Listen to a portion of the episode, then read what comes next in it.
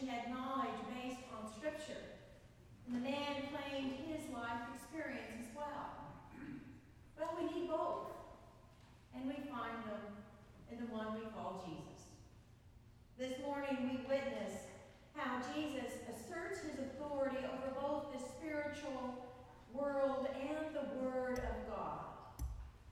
Mark gives us a fascinating glimpse mm-hmm. into Jesus' world as he begins his going into the local synagogue on the Sabbath for worship, as was his custom.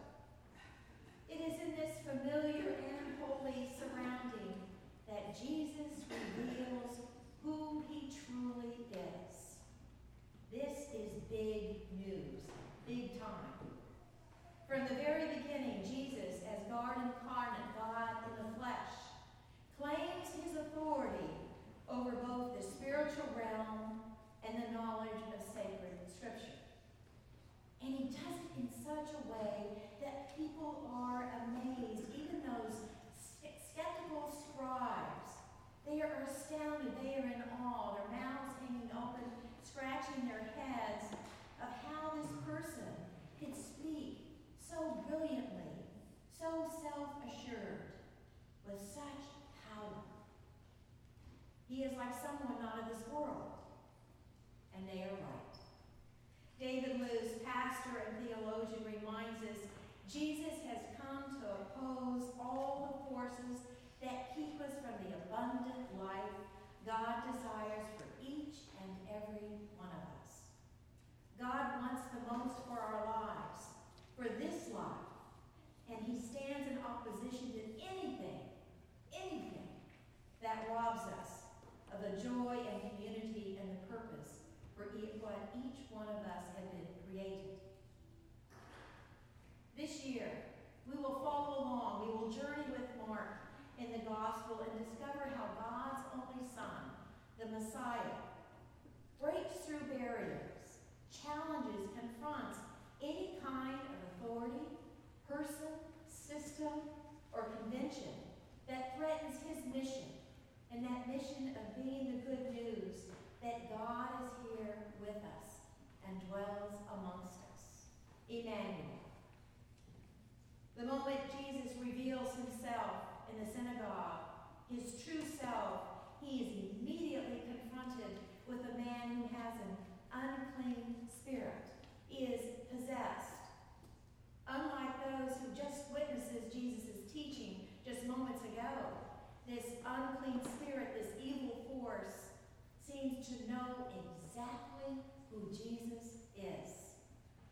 I know who you are, the Holy One of God.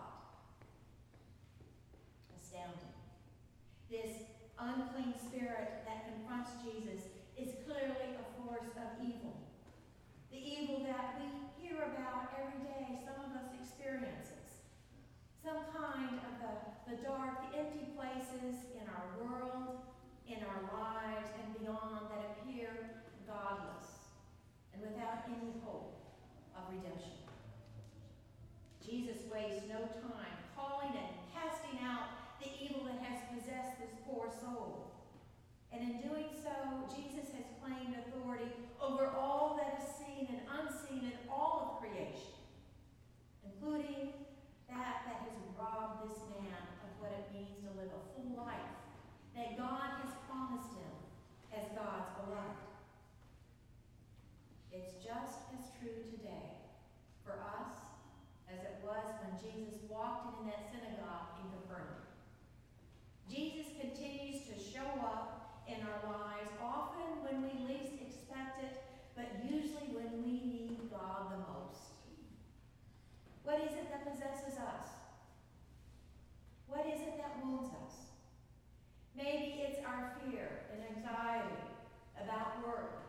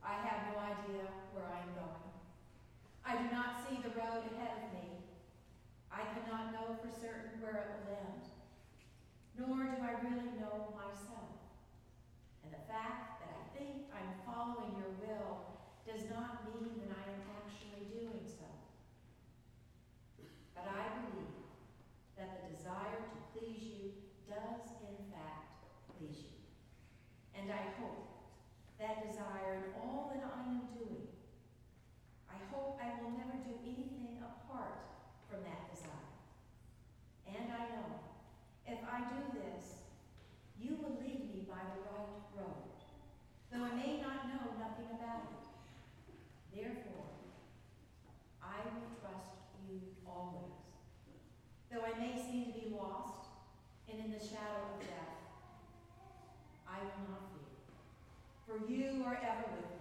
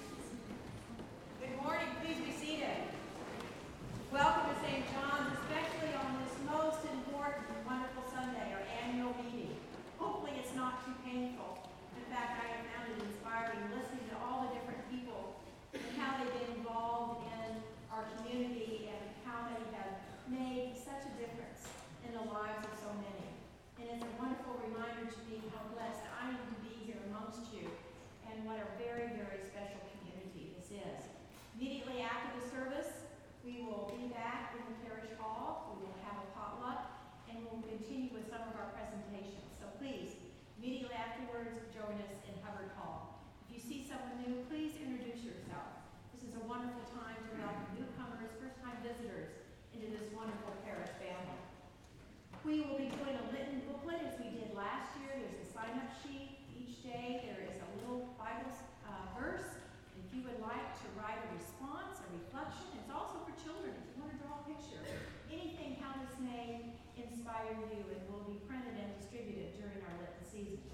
We also would invite you to sign up for coffee hour. It's opportunity, again, to be of service and to meet all wonderful people that are coming to St. John's. This coming Friday, February 2nd, is our annual gourmet food auction. It's our winter party. What a perfect time to get together in this kind of gloomy weather during this time of the year and celebrate simply the joy of being together in relationship over food, good wine, and just having a wonderful time. There is information in the back of your I would like to call up Cindy Lauer. Where are you, Cindy? Cindy is incredible, and she and her wonderful ministry, it's one of those behind-the-scenes ministry that we have so many of, but you don't really know until maybe you're the recipient. These are our prayer shawls that you see draped on our kneeling rail. You cannot imagine the joy and comfort they bring to people when we go either for communion if they're sick, some are dying. It is such a wonderful thing to have something that's tangible, that's a representation of the love and prayers that have gone into these. And Cindy, do you want to say anything about these? I'd just like to thank the many women who have been doing this at St. John's for the last 12 or 14 years. Um, It's been a, um, a work of love and caring, and um, I'm just delighted to have been part. Literally, Cindy and her fellow knitters have made hundreds of these, and we have given them away. So please, um, we will be blessing them now. So please, grab this. Lord Jesus God, we ask your blessings upon these prayer shawls. Bless the hands that have knit them. Bless the hearts who have put their love and care into them with their skill. And most especially, bless those who will be receiving them. That it be a source of comfort, a reminder of God's love, God's love that embraces them and gives them the warmth of assurance, just as these shawls do in their time of need. Amen. We do have our healing minister here today, so please, during communion, you are most welcome to come to the font and receive a blessing or prayer for yourself or for someone else. Whatever you may be doing, wherever you are, whatever possesses you, whatever the challenges you have this day, know that you are welcome to come forward, to receive the body and blood of Christ, to meet Jesus at the table where we need him. You are invited wherever you are in that spiritual journey. So walk in love as Christ loved us, gave himself for us, an offering and sacrifice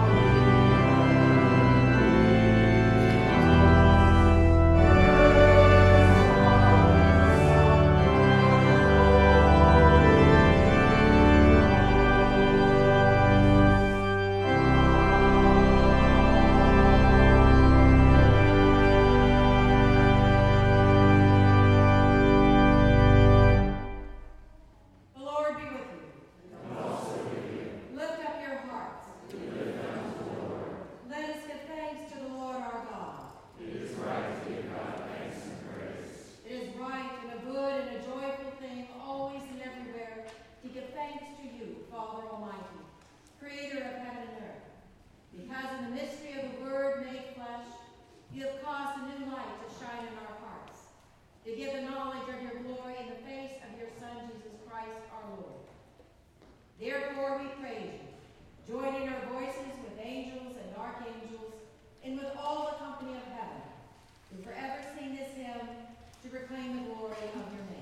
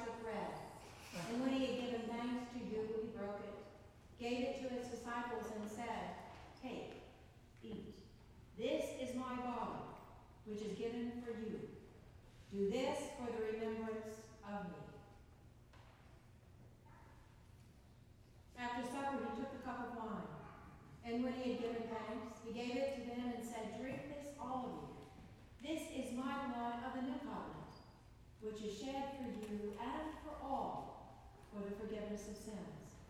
Whenever you drink it, do this for the remembrance of me.